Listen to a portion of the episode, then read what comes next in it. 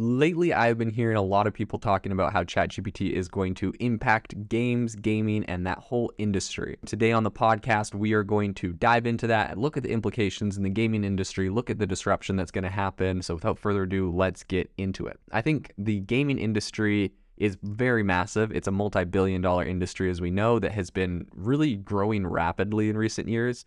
So, you know, whether we're looking from mobile games to console games, PC games, um, there's just countless titles available to play for pretty much any age and interest. And so I think that kind of, um, you know, just the, the diversity of all the content really plays into why it's growing so fast. So I'd say, despite the popularity of games and the whole industry, um, it's not without its challenges. So developing games can be super time consuming, incredibly expensive, um, and ensuring, like making sure that your games are actually engaging and enjoyable for players it requires a lot of creativity, expertise. Um, and so I think that's actually where ChatGPT can come in and other AI tools to really help automate the process and uh, create better things for the users. So, one area that I've heard a lot of people talking about um, is how ChatGPT is going to affect NPCs in games. So, an NPC is on player character, right? So, if there's a game and you know it's like Skyrim or something, and you walk into like a tavern and there's a, a guy in the tavern and you, you can walk up to him and he'll you know typically in games in the past there's there's been like these non these npcs that they'll just say like canned lines like oh go look for the ring in this place or your quest is here or you know they'll try to move you along in a direction. They'll give you like a one very basic thing.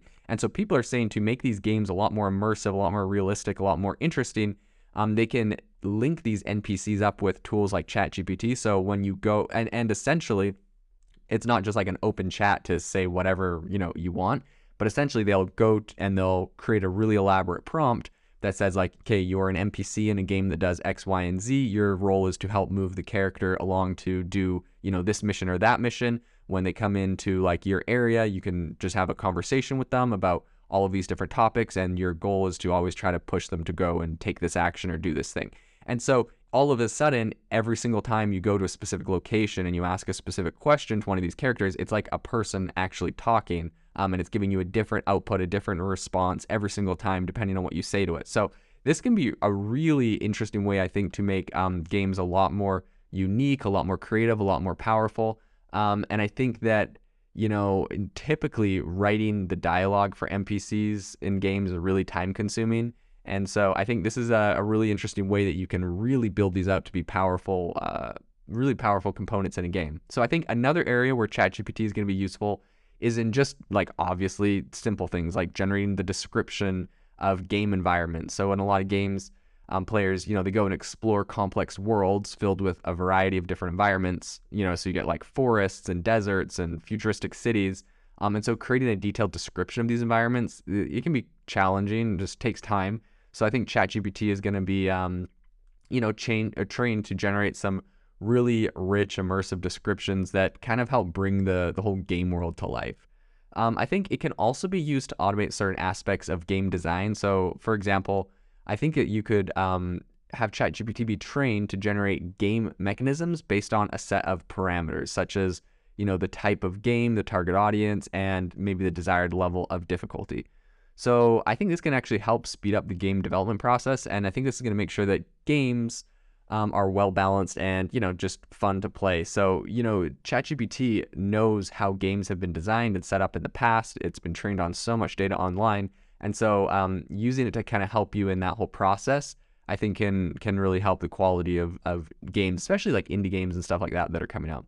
So of course, ChatGPT is not capable of just like completely, you know, replacing human game developers. There's a lot of tasks involved in game development that require that require like a ton of creativity. Like, what's the premise of the game? What's the outline? What's the setting?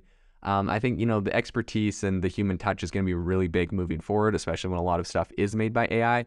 Um, but I do think that by automating certain tasks, uh, ChatGPT can help game developers be a lot more efficient and productive and I think it's going to free up a lot of their time to focus on more complex and challenging tasks um, around these games that they're creating. So I think in addition uh, to its potential impact on game development, ChatGPT could also have a pretty big impact on the game industry as a whole. So like as an example, I think it could uh, I think it could be used to automate like just customer support in your company or Um, you know, just allowing players to get really quick, uh, like answers to their questions about the game without needing to go to like you know a human customer support representative on your website or something.